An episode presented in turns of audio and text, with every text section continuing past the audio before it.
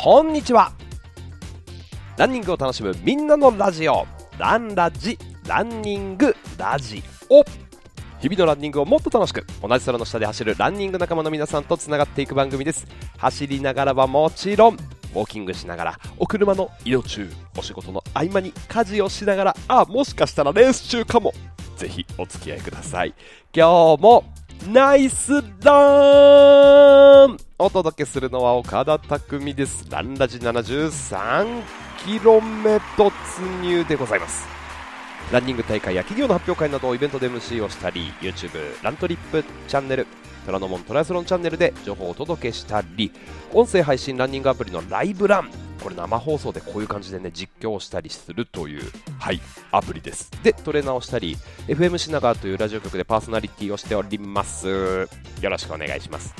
ラジも気になるトピックだけでもあ全部聞かなくてもいいんですよ。つまみ食いぜひしてください。よろしくお願いします。73km 目。今日はですね高橋さんそうなんですね。あ高橋直子さんね。高橋直子さんそうなんですね。でちょっと勉強になったことをシェアしていこうかなと思ってます。まあタイトルをつけるならば普段の欄にテーマをって感じかな。はい。そして皆さんから頂いている春夏何するの話も紹介をしていこうと思います。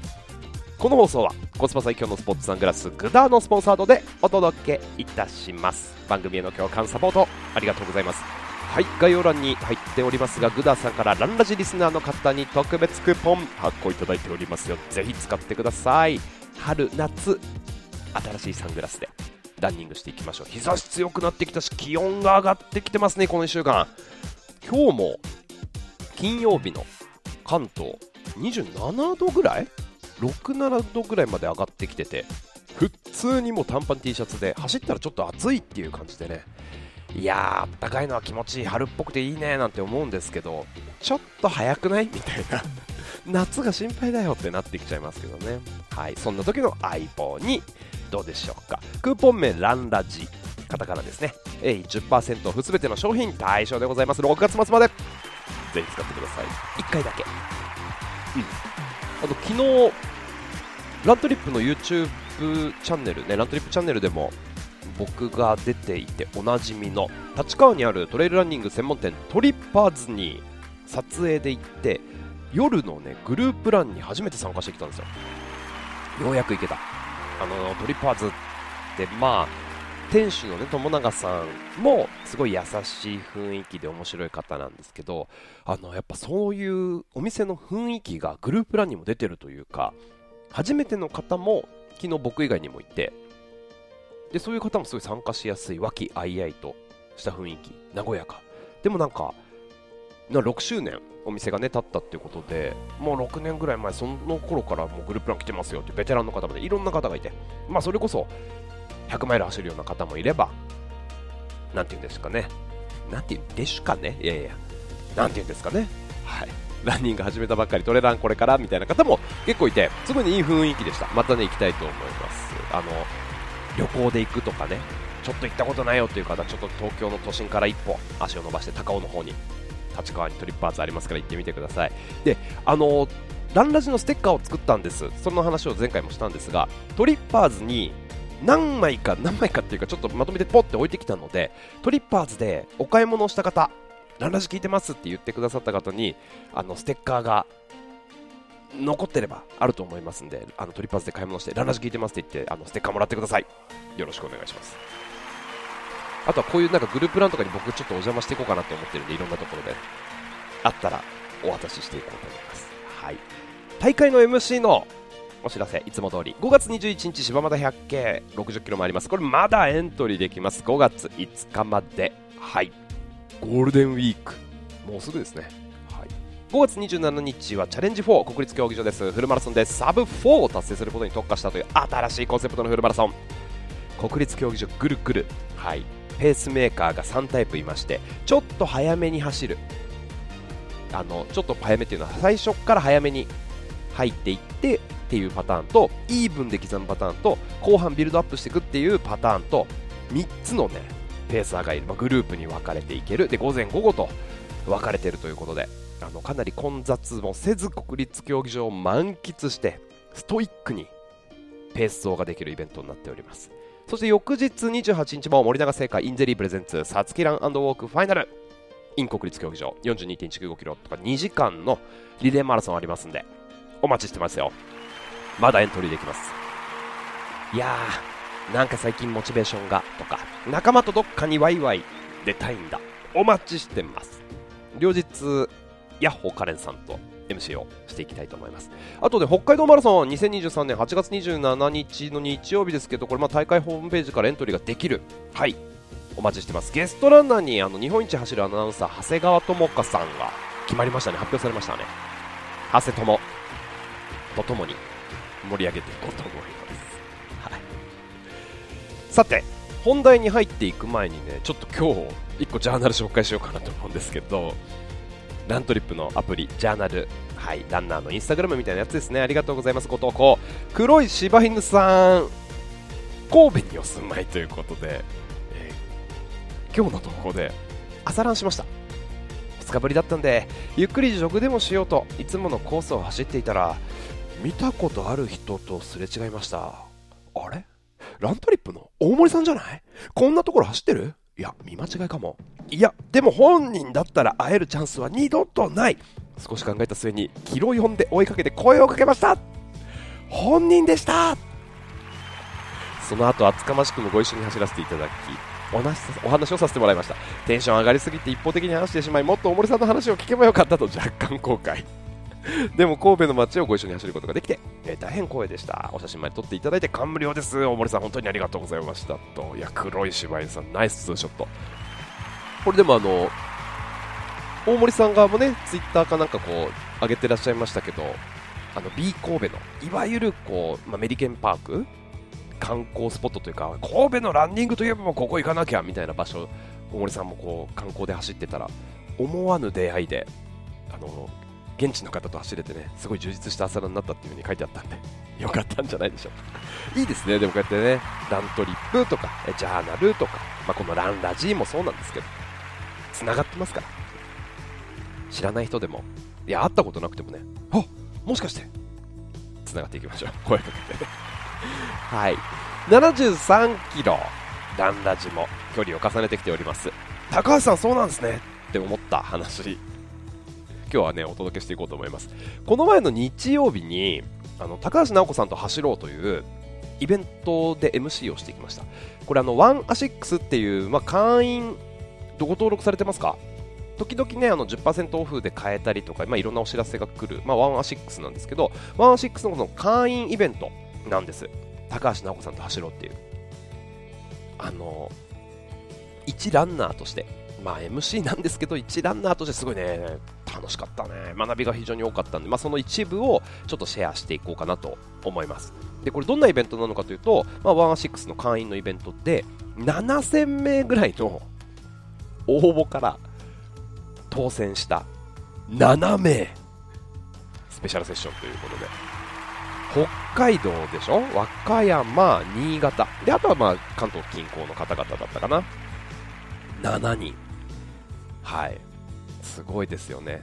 1000分の1ですよ、確率。そんなね、ラッキーな方々がご参加して、まあ、いろいろとやるっていうイベントだったんですけど、まあ、トーク、まあ、座学、まあ、いろんなトークセッション、皆さんからの質問を答えて、で、そして座学、高橋直子さんがトレーニングのね、メニューの組み立て方の話とかして、そして実際にランニングを外に走りに行って、それぞれのフォームを見てくれるんですよ、後ろから、横から。うーんこのバランスがとかあちょっと足のここ使いすぎてるとかって見てくれてでその後また室内に戻ってそのフォームを見てからの、まあ、補強できるトレーニングとかアドバイスをしてくれてみんなで補強トレーニングしてで最後に高橋尚子さん直伝現役時代自分のパフォーマンスをぐっと持ち上げた腹筋の補強トレーニングとお尻のトレーニング。を、ね、みんなでやったっていうね。感じで盛りだくさんですね。日曜日13時半から約4時間ぐらいやってました。もう高橋直子さんもずっとべったりとついていただいて、すごかったですね。で、あと、アシックスの丸の内ストアにもいらっしゃる、アシックスのね、ランニングコーチ、池田美穂コーチと、はい。そうそう、あと、高橋さんとか、現役時代の有森さんとかをね、サポートされてた西村光さんという、まあ、アスレチックトレーナーの方も来てくださって、豪華なイベントでございましたね。会場はあの東京の豊洲にあるアシックススポーツコンプレックス東京ベイという会場だったんですけど、まあ、ちょっとねアクセスは豊洲だから豊洲だからっていうと豊洲に住んでる人には申し訳ないな。あのまあいいわけではないというかちょっとね都心からあの海を渡って離れた場所にあるんですけどあの低酸素のトレーニングルームとかプールがある。低酸素のプールってなかなかないですからね。あるジムで。まあ、ちょっと普通のトレーニングジムよりも高い高級な素晴らしい施設。でここを拠点にして座学やってそのランニングは最高のロケーションですよね。豊洲って。うん。豊洲のぐるり公園っていうところを使ってちょっと走ったっていうようなね感じで。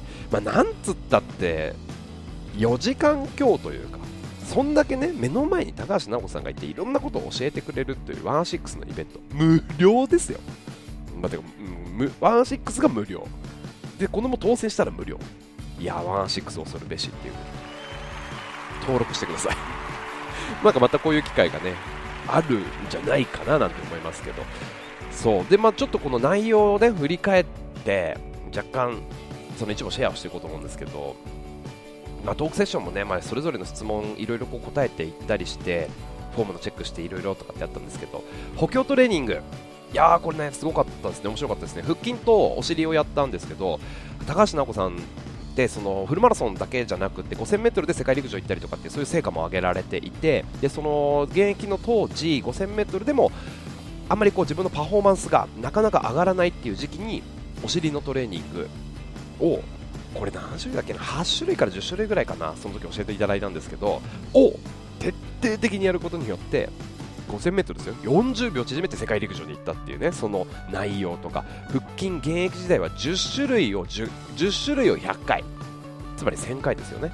を朝晩。で1日トータル2000回っていう腹筋をやってたっていうその内容を教えていただいたりっていうね。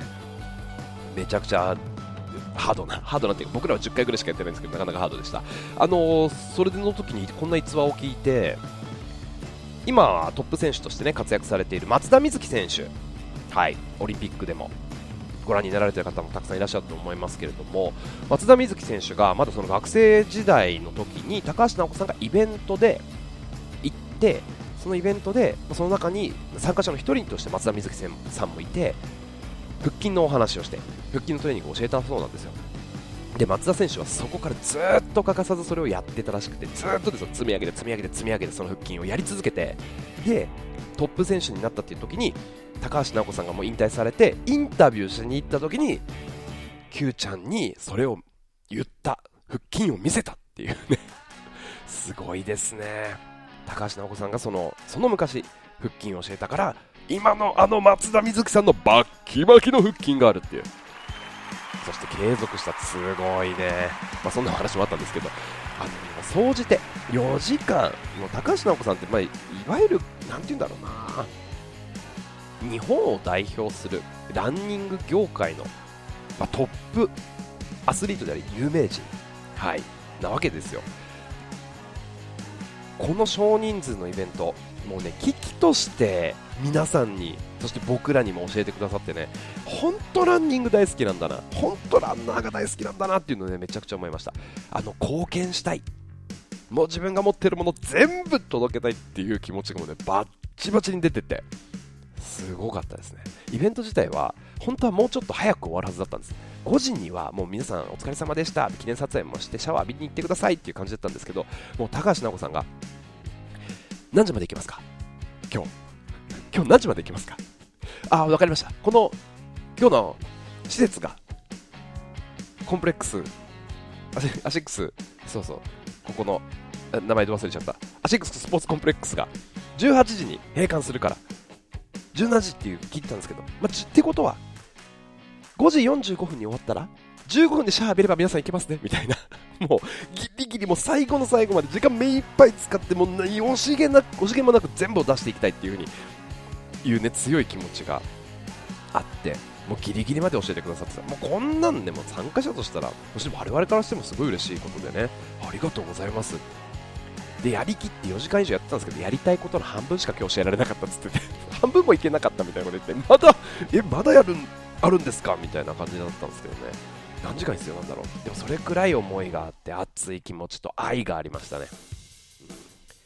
岐阜清流マラソンとか長野マラソンとかいろんな大会にゲストでね行かれててその時のエールとかハイタッチとかもすごいじゃないですか。いや素晴らしい本当思いの詰まったね。だからみんなに愛されてるんだな。エネルギーもらえる方だなって改めて思いました、うん、でここからですね。ここからってかスタートから15分。この高橋さんそうなんですねって僕はこのイベント4時間のうちに思ったことたくさんあるんですけど、まあ、ちょっとね小出しにして一部シェアをしていこうと思います。1個目が、まあ、っていうか2個今日は大きく紹介しようと思うんですけど1個目がマラソンに向けた練習メニューの組み方。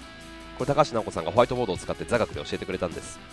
まあ、現役の当時自分がどんな風に意識をしてたかみたいなことをいろいろ教えてくれたり、まあ、そもそもトレーニングってこういう種類があるよねとか、まあ、ジョグとかインターバルとかウィンドスプリントっていうのがあって距離走があってとかレペがあってみたいなのも教えてくださったんですけど練習メニューの組み方で、わあ、なる、いや、そうなんだって僕ちょっと思ったことがあったんで、それをね、1個お伝えすると、あのどうでしょうか、皆さん。なんか練習メニューってどうやって組んでますか？いや、そもそも練習メニューとかないみたいな。いや、マラソン完走とか、ハーフマラソン完走、10キロ完走したいと思ってるんで、特に練習という意識もないですっていう方もいれば、もうがっつり、ちゃんと組んで、そのをしっかりとこなしてるっていう方もいると思うんです。で僕の練習だと、それこそフルマラソン、東京マラソンとかトレイルランニングとか、まあ、本番に向けた練習メニューって、まあ、月間ランナーズを読んだり、ランネットで調べたり、まあ、知り合いのコーチに聞いたりとか、まあ、一般的な練習メニューを自分の考えもちょっと入れつつ、まあ、自分のスケジュールに落とし込んで、まあ、この1ヶ月前では30キロ走をしっかりやりたいからそこに向けてやっていこうとかあの今週はロング走ここでやる、えー、じゃあちょっとこの辺でインターバルやろうかなみたいな感じで時間を見つけてちょっとやりたいメニューを組み込んでいくみたいなのを意識してスピードと距離をトレーニングしてたんです、うん、でもね高橋さんがこう言ってたんです。ね強くなる速くなる成長していくメニューの組み方と速くならない、まあ、練習を殺してしまう組み方があるんですよね。はあ。そうなんですね。ってなって。あのただやればいいわけじゃないと。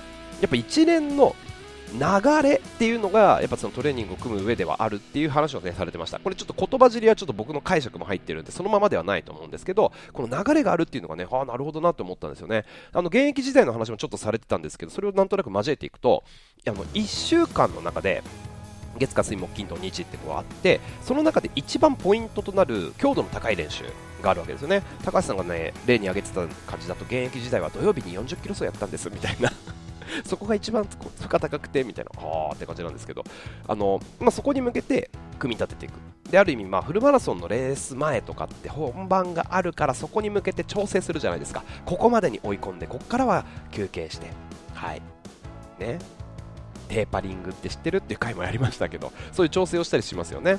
でトレーニングの時期だからといって追い込みすぎないとにかくとにかく踏みまくるんだっていうことじゃなくて山場となる練習をそのトレーニング期でもちゃんとこの1週間の中で設けてそこに向けて休んだりジョグしたりスピード走したりっていう調整をするっていうのを教えてくださったんです、うん。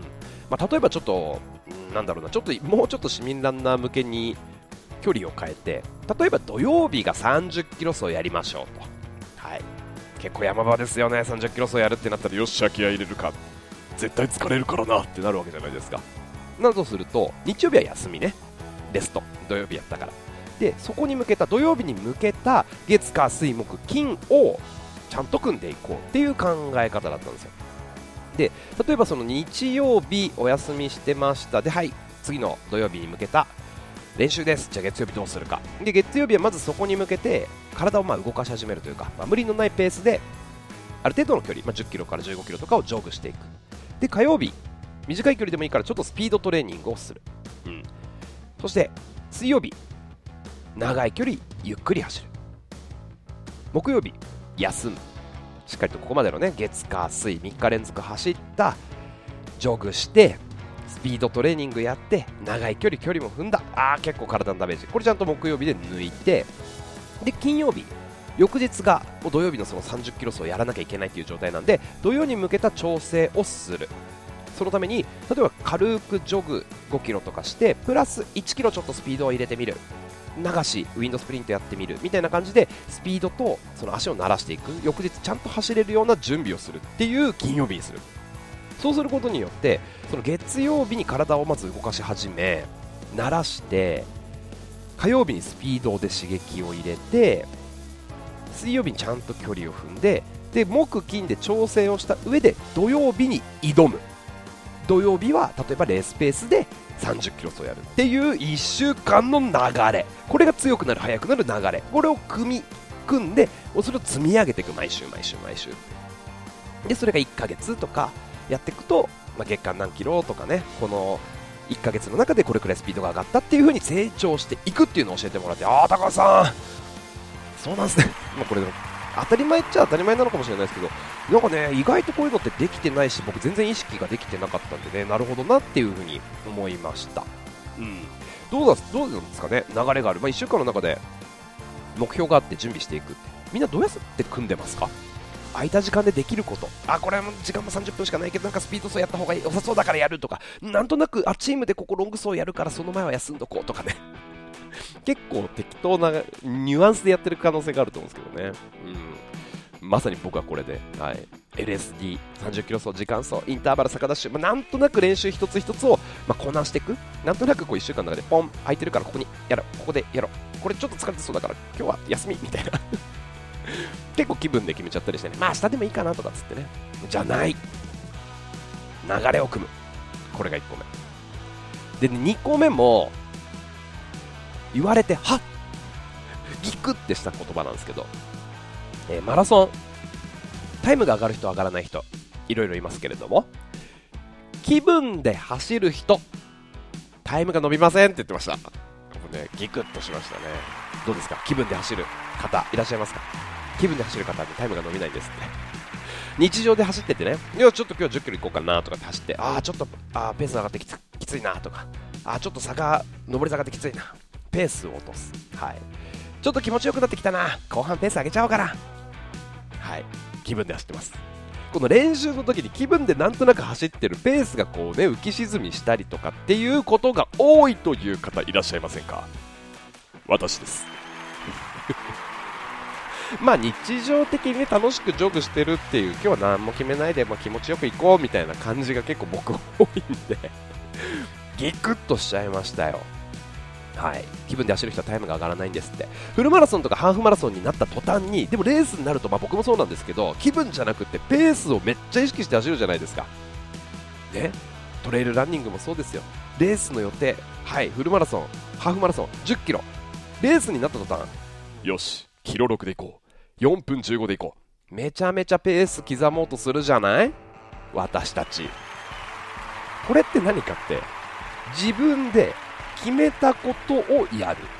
ってことですよね。4分15でフルマラソン走り続けるサブ3する。これとか5分41フルマラソンで刻み続ける。って決めたことを遂行し続けてサブ4するみたいなことじゃないですか。決めたことやる。はい。その練習とも言えるわけですよね普段のランニングは。なのでちゃんといやじゃあ今日ここから30分行こう。1時間行こう10キロ行こう。普段のジョグでも目的持ちましょう。普段のランでもテーマ設けましょう。っていうことをね教えてくださいました。はい。なんかすごく基本の木言われてみればそうなんだなって思うんですけどそうだよなってねすごく思いましたね。なのであの普段のランでもテーマを設けるっていうのすごくいいなと思いました。例えばあの今日はキロ6で10キロ行こうと思ったらキロ6からぶらさない。キロ6で10キロやり続けて1時間で帰ってくるっていうのも普段もやる。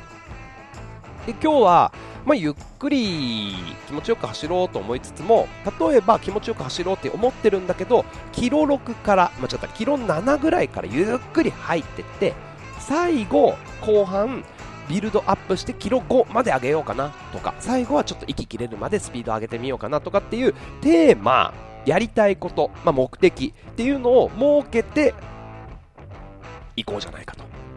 いうことでございます。ね。決めたことをやるっていうのがランニング。ランニングっていうかあのレース。だからこそ普段の練習も普段のランもちょっとテーマ設けてテーマを遂行していくっていうのもああいいね。楽しそうだね。って思いました。どうでしょう。この2つね。メニューは流れでもメニューは流れを作って組むってことと普段の欄にテーマをっていうね。この2点が僕はああなるほどな。高橋さんありがとうございます。って思った。ことでございました。はい。まあ、あの MC としてですねイベントに参加したんですけど、まあ、少人数だったんでねちゃっかり僕もホームを見てもらいましてアドバイスをいただいてですねありがとうございます。左肩が下がってますねとかねちょっとふくらぎ使っちゃってますねなんてアドバイスをいただいて。でも岡田さん2時間59分。えもう信じられないサーブスリーダーなんて。岡田さん2時間48分いけますよって言われて。おおはい。楽しみにしてますから。ね秋絶対2時間48分。絶対いけますからって言われて、こういうふうに言われたらね、だから2時間48分、秋、フルマラソンで頑張っていこうかなと思ってますんで、このね、メニューは流れを作って組んでいく、普段の欄にテーマを設けていくっていうのをね、ちょっとやっていこうかなと思った次第でございます。皆さんはどうしますか？え、こういうね、イベント、ワンシックスのイベント、今後もありそうなのと、高橋直子さん、ランニングクリニックも、あの個人でね、あのいろんなイベントとかでやられてるそうでございます。機会があったら、ね、受けてみてください。じゃあさすがに7人っていう人数は一番小さいって言ってましたけど、100とか200とか20とか、そういうね、いろんな規模でやってるっていう風に聞きましたので、機会があれば、はい、同じ学びしてみてください。スタートから26分経過今日もナイス一歩。後半は皆さんから頂いているジャーナル紹介しますよ。春夏何するいろんなご意見いただいております。日々のランニングをもっと楽しく。ランニングラジオ。ランラジ。はいスタートから27分経ちました。一歩一歩確実に成長。レース中に聞いてる方もいるかもしれませんよね。ありがとうございます。今収録してる金曜日。4月21日はウルトラトレイルマウント富士のね富士100マイルの方の種目がスタートして何時間もね経ってるんですけど。いやー今この夜ヘッドライトをつけてる2400人が走ってるのかと思うとねいいなー行きたいなー走りたいなーって思う半分。参加してる方々今日しか感じられない空気その景色まあ旅ですよ100マイル。早くても24時間とかでしょ？30時間？40時間？長い旅。今日しか見れない景色楽しんできてください。明日も応援しに行こうと思っております。はい。えっとですね。じゃあ皆さんから頂いてる春夏何する？紹介していこうと思います。ありがとうございます。今日ねザザザっと行こうと思いますよ。マッシュさんありがとうございます。春夏何する？はいランラジのお題でございます。サブ4したいと。ゴニョゴニョはい。なるほど。サブ4したいということで。えー、8年前に初めてサブ4で来た時のこと練習をひっくり返してにらめっこそのメニューをしていたと、はい、当時は頻度が少なかったけど1回あたりに走る時間距離が長めだった、うん、レース前に2ヶ月前25キロ走とか30キロ走とか3時間 LSD とか何かに取りつかれたかのようにロング走をやってて我ながら驚きました。やっぱりスタミナの補強が認識だに補強が課題だなと。再認識できたのでこの春夏は長めのランを意識して真面目に練習メニューを立てて走ってみようと思います。というふうに来てますね。練習メニューの組み方。マシュさんぜひ意識してみてください、えー、そしてシンシンさん。お疲れ様です。そっか今週末ね VRWC があるからっていうことでいろんな方が告知されてますね。いろんなリアル VRWC ゴールテープがあるエリア皆さん見てみてください。はい。あちょっと待ってくださいね。シンシンさん。ランラジのお題、春夏何する春のマラソンシーズンも終わり、目標であったサブ3も達成して、おめでとうございます。何するっていろいろ考えると前にも書きましたが、ペーサーをやってみたいと前々から思ってます。誰かのために走る。誰かを喜ばすために走るって最高なんじゃないかと。うん。たくみさん、おすすめのペーサーイベントあったら教えてください。なるほど。ペーサー、あの練習会ではペーサーあるんですけど大会でペーサーやったことないんでちょっと何がおすすめかは分かりませんがでもご自身の地元とかね近いエリアでここがこれなんですよとか走った経験のあるところでペースメイクしてあげられる方がいろいろアドバイスできるから良さそうですよね。いいですね。そしてリアル VRWC 横浜開催されますよ。4月23日日曜日ということで。CC さんありがとうございます。ペーサーそしてロングソン。え続いて4期さん。ありがとうございます。ランラジのテーマは春夏ナイするこのオフシーズンはウルトラマラソンに挑戦します。お待ちしております。60キロですが。とね。いいですね。暑くなると速く走るのも大変なのでペースを落として長く走ることで来シーズンに向けてしっかり足を作っていければいいなと思っておりますと。はい。ウルトラね、まあ、そういうシーズンになってきましたよね、えー、そしてあずさんありがとうございます。美味しそうなパンランラジの大春夏なりする。今年の春夏は LSD を定期的にします。と。結構春夏なりする練習メニューを上げてくださる方が多いですね。うん。LSD で得られる効果は丸1基礎的なマラソンの足を作ること。丸2チキンを鍛えることができる。丸3有酸素運動能力を高める。丸4脂肪燃焼。丸5疲労回復。丸6夏場の距離走の代用。いいことだらけということで来シーズンの PB 更新と今年の目標怪我しないよう怪我しない体作りのためにもしっかり取り入れようと思いますと。いいですね。LSD を実践。練習メニューね。でそしてそしてランラジのお題春夏何するケイマチさん。はい。この時期いつもは主に LSD ばかりでしたがやっぱ LSD やる人多いんですね。今年は生き地層も取り入れてみたいと思います。ライブラントレーナーのアドバイスそのままですがまずはペース見積もりペース見積もりからはい。あランラジステッカー欲しいなと。ありがとうございます。こうやってねなんかラジオとかだったらねあじゃあステッカーお届けしますってできるんですけどね。ラジオできるぐらいねスポンサーがついてくれたらいいですねランラジにああ夢があるなはい恵比寿さん、ありがとうございます。春夏何するまあ、セオリー通りスピレンですかね。ほうほうほう早速ちょっと久しぶりに、えー、なってしまった1キロインターバル5本。おー、お疲れ様でございました。えー、そしてラントリップのミッション T、イエロー買いました。クーポン20%オフがあったんで、とっても着心地いいですよということで、あ、いいですね。僕も同じカラー、同じミッション T シャツ着てます。ちょっとあの、なんていうのあの黄色は。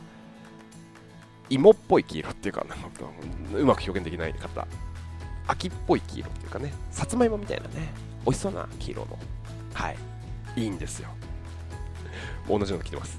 あとですね、コムさん、ありがとうございます。春夏何する？んちょっと待って。はい、こっちですね。春夏何するランラジオ聞いて初めて道外ではマラソン大会オシーズンに入ることを知りましたなるほどねそっかあ北海道だからね、コムさんは。で、道外、つまり関東とか関西とか本州の人たちは、まあ長野マラソンもこの4月、今週末の最後にオフシーズンじゃないですか。こっからですもんね、逆にね、北海道。おー、なるほどね。とりあえず自分はロードバイクでグループライドやブルベなどのイベントを楽しみつつ、長いこと乗るってことね。6月末のサロマ湖ウルトラマラソン、お、そして8月末の北海道マラソンに向けてしっかりと体を作っていきたいと思います。うん。それと人生初のチャレンジマラソン大会のボランティア申し込みました普段から感謝しかない大会のボランティアの方ですが昨年の北海道マラソンで息子が経験したのを機にランナーとしてボランティアの方の気持ちや苦労を知っておかないとと思うようになりましたなるほどまずはサロマ1週間前の F ビレッジハーフマラソンでボランティア初挑戦しますあこの F ビレッジの大会むっちゃ人気だったんでしょエントリーすぐえなんかもう閉まってるんですよね？でも行ってみたい F ビレッジ北海道マラソンの時に行こうかしら。えそして折原さん、ありがとうございます。ランラジオ大久々に投稿職人ですと、ありがとうございます。えウルトラ、お疲れ様でございました。フルマラソンのシーズンも終わって暖かい季節になってきましたね。気分も変わる春夏。やりたいことはたくさん、一つに絞れないので貪欲に行きたいと思いますよ。ということで、1から8まで書いてありますね。ウルトラマラソン100キロ完走。え続いて登山。えで、山コーヒー。はいはい。サップね。えー、続いてダイエット毎月1キロずつ、えー、そして5番目がグループグルメランあいいですね楽しそう連れてってください、はいえー、丸6ドボンラン海でも山でもドボンしたい7番がラントリップ旅行先で走るのが最高だから。で8番が体のケア故障が多いこの今日この頃。あらららら。盛りだくさんですね。でもこういうふうにテーマを設けてる。いいですね。アーチンさん春夏何する。ラン後のケアをしっかりすること。季節に関係なくケアは大事なんだろうけどできていないんです私。今週に入って左足首に違和感。走ると痛い。あらららかばって走っていったら違うところに違和感が出てくるし 冬より装備が軽くなって準備時間が短くなったその時間に少しプラスして乱後のケアの時間を取るぞということで金沢マラソンエントリー当たるといいなということですね。10月30日。確かに、えー、そしてソラキッチさんありがとうございます。春夏何する。はい。人生です一度だけウルトラマラソンを走ったことがありますよということでそれが高野山龍神温泉ウルトラマラソンの50キロ。へえ初めて読みましたこの大会。今年はウルトラマラソン1本走っておきないなと考えていてエントリーしたのが柴又100系の60キロ。お待ちしてます。ということで売れたら走ります。自信を取り戻しに行きますということでお待ちしてます。えー、その他もねひろきさんもご参加ありがとうございます。マサシングスさん。はい。春夏何する皆さんからの紹介させていただきました。次回はですねランラジランニングイベントの今というようなテーマで先日僕がですね MC をしたオンラインのイベント、まあ、モシコムっていうランニングイベントを主催するちっちゃいイベントを主催する時の、まあ、プラットフォームみたいなのがあるんですけどそのアワードで MC をしてきてねそこでちょっと学んだことランニングイベントの今みたいな話をしていこうと思います。